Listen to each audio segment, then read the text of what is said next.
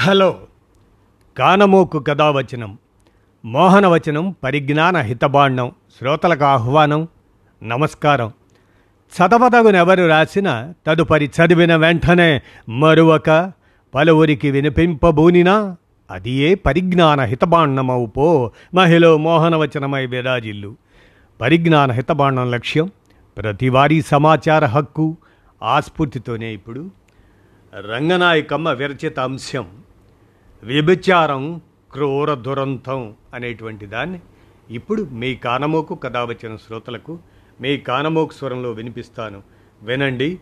వ్యభిచారం క్రూర దురంతం. ఇక వినండి. వారు బాధితులు వర్కర్లు మాత్రం కాదు. సెక్స్ వర్కర్ పదప్రయోగంపై రంగనాయకమ్మ గారి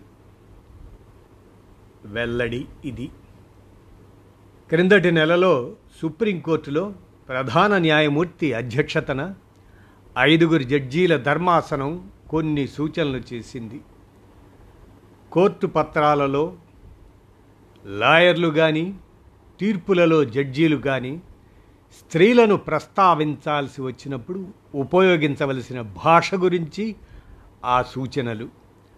ఆ సూచనలన్నీ కలిపి ముప్పై పేజీల పుస్తకం ఇప్పుడు కోర్టు పత్రాలలో తరచుగా ఉపయోగిస్తున్న సరికాని ఇన్కరెక్ట్ వర్డ్స్ మాటలు వాటికి బదులు ఉపయోగించవలసిన సరైన ప్రిఫర్డ్ వర్డ్స్ ఆ మాటల్ని సూచిస్తూ ఆ జడ్జీల ధర్మాసనం కొన్ని పదపట్టికలను కూడా ఇచ్చింది.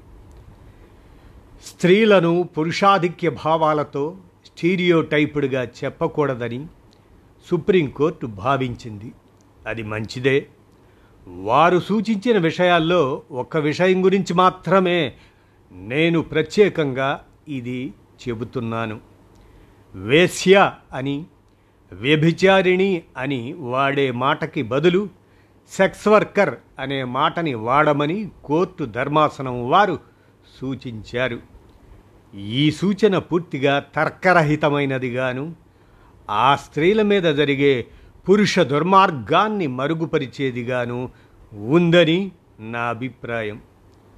వ్యభిచారిణి అనే మాటకి బదులు సెక్స్ వర్కర్ అనే మాటని మంచి సూచనగా చెప్పడం ఆ స్త్రీకి తీవ్రమైన అన్యాయమేనని చెప్పడానికి కారణం? వారి బాధల గురించి నాకు ఎంతో కొంత తెలుసు. వ్యభిచార జీవితాల మీద యాభై నాలుగేళ్ళ కిందట నేను అంధకారంలో అనే ఒక నవలను గత ఇరవై ఏళ్ళలో నాలుగు వ్యాసాలను రాశాను. అసలు ఒక స్త్రీ వ్యభిచారిణిగా బ్రతకడానికి మొదటి కారణం ఆమె నిరుపేదతనం. రెండో కారణం పురుష జనాభాలో అత్యధికులు పేద స్త్రీలను మోసాలతో ఉపయోగించుకోవడం. వ్యభిచారిణిగా బ్రతికే స్త్రీని ఆ పేరుతోనే అనడం వల్ల ఆమె నీతిపరురాలు కాదు అని ఆమెను అవమానించడం అవుతుందని. అలాగాక ఆమెను సెక్స్ వర్కర్ అంటే ఇతర కార్మికులలాగే ఆమె కూడా ఒక కార్మికురాలు అనే అర్థం వల్ల ఆమెకు అవమానం జరగదని కోర్టు వారు భావించినట్టు అర్థం వస్తుంది. వ్యభిచారిణికి సెక్స్ వర్కర్కి తేడాలు చూస్తే రెండో మాటే ఆ స్త్రీని రెట్టింపుగా నీచపరిచే మాట అవుతుందని నా అభిప్రాయం. సెక్స్ వర్కర్ అంటే సెక్స్ అనే మాటకి వేరు వేరు అర్థాలు ఉన్నా ఈ సందర్భానికైతే కామ సంబంధం అనే అర్థం. ఇక వర్కర్ అంటే పని మనిషి అని అర్థం కదా. సెక్స్ వర్కర్ అన్నప్పుడు ఆ మనిషి ఒక వర్కర్. సమాజంలో యజమానుల దగ్గర వేరు వేరు పనులు చేసే వర్కర్లు అందరూ పని దినంలో ఎనిమిది నుంచి తొమ్మిది గంటల సేపు ఆ పనులు చేస్తూనే ఉంటారు. వర్కర్లు జీతాలు తీసుకుంటారు కాబట్టి ఇన్ని గంటలు పనిచేయాలని రూలు. కామ సంబంధాన్ని పనిగా భావిస్తున్నారు సుప్రీంకోర్టు వారు. వ్యభిచారుణులకైతే యజమాని ఉన్నా లేకపోయినా ఇన్ని పని గంటలు అని ఒక హద్దు ఉండదు. వారి ఆరోగ్యం నాశనం అవ్వడానికి మాత్రం ఒక హద్దు ఉండేదే. సెక్స్ పని మనిషి అంటే ఆమె డ్యూటీ ఏమిటి? వ్యభిచార వ్యాపారాలు చేయించే ఒక రహస్య కంపెనీలో మోసపు మాటలతో ఆ కూపంలో పడిపోయిన ఒక నిరుపేదరాలితో మురళీధర్ అనే ఒక జర్నలిస్ట్ చేసిన ఇంటర్వ్యూని చూస్తే ఆ సెక్స్ వర్కరు పురుషుల చేతిలో ఎంతటి క్రూరత్వాన్ని అనుభవించిందో తెలుస్తుంది. ఇందులో అతి ముఖ్యమైన విషయం పని అంటే ఎవరైనా రోజులో కొంత విశ్రాంతి తీసుకున్నా పని దినం అంతా పని చేయవలసిందే. ఈ సెక్స్ వర్కర్ కూడా నూటికి నూరుపాళ్ళు అటువంటి వర్కరే. ఆమె ప్రతి గంట ప్రతి అరగంట వేరువేరు పురుషుల చేతుల్లో ఉండాలి. ఎప్పుడైనా ఆమె తిరస్కరిస్తే ఆ మగ మనిషి అదెలాగా ఇప్పుడే నేను డబ్బు ఇచ్చేసి వచ్చాను. నేను ఈ పని చూసుకొని తొందరగా పోవాలి అంటారని ఆ ఇంటర్వ్యూలోని స్త్రీ చెప్పింది. రోజులో అన్ని గంటలు పని చెయ్యాలి కాబట్టి పది మంది వచ్చినా ఇంకా పెరిగినా అలాగే ఈ వర్కర్ గడపాలి. వ్యభిచారమే బ్రతుకు తెరువుగా ఉన్న స్త్రీ తను తన బిడ్డలు బ్రతకడానికి ఆ మార్గాన్ని గతిలేక ఎంచుకుంది కానీ ఆమె కామాంధురాలు కాదు నీచురాలు కాదు. ఆ నీచత్వం అంతా సమాజానిదే. దేహమే బ్రతుకు తెరువుగా ఉండే స్త్రీకి సెక్స్ వర్కర్ అనే కొత్త పేరు మర్యాదగా ఇచ్చామనుకున్నారు కోర్టు వారు. కానీ అది ఆమెను గతం కన్నా మరింతగా అవమానం చేయడమే అవుతుంది. ఎలా అంటే వ్యభిచారం అనేది సహజమైన పని కాదు. కానీ దానికి పనిగా పేరు పెడితే ఆ స్త్రీ సెక్స్ పనితో పది రెట్లు నీచపడవలసిందే. అసలు కుట్టు నేత విద్య వైద్యం వగైరా పనులన్నీ సమాజానికి సహజమైనవి. ఇవి ఎన్ని వేల సంవత్సరాలకైనా అనవసరం అవ్వవు.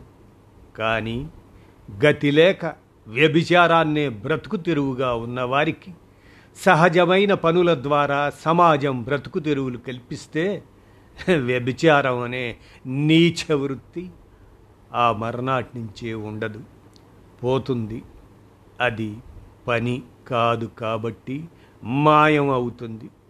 సెక్స్ వర్కర్ అనే మాటని ఒక మంచి సంస్కరణగా గతంలో బూర్జువా స్త్రీవాదులు వారు కూడా భావించారు. కానీ కామ సంబంధం అనేది శరీర ధర్మం అయినా అది సెక్స్ వర్కర్ సంబంధంగా పేరు తెచ్చుకుంటే సెక్స్ వర్కర్ పేరుతో ఆ స్త్రీ కార్మికురాలవుతుందని బూర్జువా స్త్రీ సంస్కర్తలు భావించి దానికోసం పంతొమ్మిది వందల ఏడులో ఒక మేనిఫెస్టోని కూడా విడుదల చేశారు. అదేదో గొప్ప సంస్కరణలాగా. ఇప్పుడు సుప్రీంకోర్టు కూడా ఇదే రకంగా అవే పదాలని వాడమంటున్నది. ఇరవై ఇరవై రెండులో సుప్రీంకోర్టు ఇచ్చిన ఒక తీర్పు కూడా వ్యభిచారాన్ని ఒక వృత్తిగా గుర్తించాలనే తీర్పు ఇచ్చింది. అదే దృష్టితో ఇప్పుడు వ్యభిచారిణి అనే పదాలకు బదులు సెక్స్ వర్కర్ అనే పదాన్ని వాడమని సుప్రీంకోర్టు వారు సూచించారు. ఇది అన్యాయం. ఆమెను సెక్స్ విక్టిమ్ బలత్కార బాధితురాలు అనో ఇంకేదైనా సరైన మాటతోనో ప్రస్తావించటం న్యాయం. సుప్రీంకోర్టు ధర్మాసనం. మరోసారి ఈ విషయమై ఆలోచించాలి. లేకపోతే ఈ రహస్య వ్యభిచారాన్ని బహిరంగ వ్యాపారంగా నిర్వహించేవారే అభివృద్ధి చెందుతూ పేద స్త్రీలను నిరంతరం పీడనలోకి దింపుతూ ఉంటారు. మానవ సమాజంలో ఆకలి కన్నా అధిక చాకరీ కన్నా నిరుద్యోగం కన్నా కులమతాల కన్నా వైద్యం చేయించుకోలేని ప్రాణాంతక వ్యాధుల కన్నా అన్ని రకాల దురంతాల కన్నా అతి క్రూరమైన అతి నీచమైన దురంతం వ్యభిచారం. సమాజం ఈ సమస్యను పరిష్కరించడానికి ఈ పీడితులను రక్షించే పని తక్షణమే జరగాలి. వ్యభిచారానికి మూలం ప్రైవేటు ఆస్తిలో ఉంది కనుక ప్రైవేటు ఆస్తి రద్దుతో పాటు అది కూడా రద్దవుతుంది అని ఏంగెల్స్ ఈ విషయాన్ని పట్టించుకోకుండా ఒక నీచమైన సంబంధానికి ఎంతటి కొత్త కొత్త నాజూకు పేర్లు పెట్టినా అది ఆ స్త్రీలకి విముక్తి అవ్వదు అని రంగనాయకమ్మ గారు వ్యభిచారం క్రూర దురంతం అంటూ విరచించినటువంటి అంశాన్ని మీ కానమోకు కథావచనం శ్రోతలకు మీ కానమోకు స్వరంలో వినిపించాను. విన్నారుగా? ధన్యవాదాలు.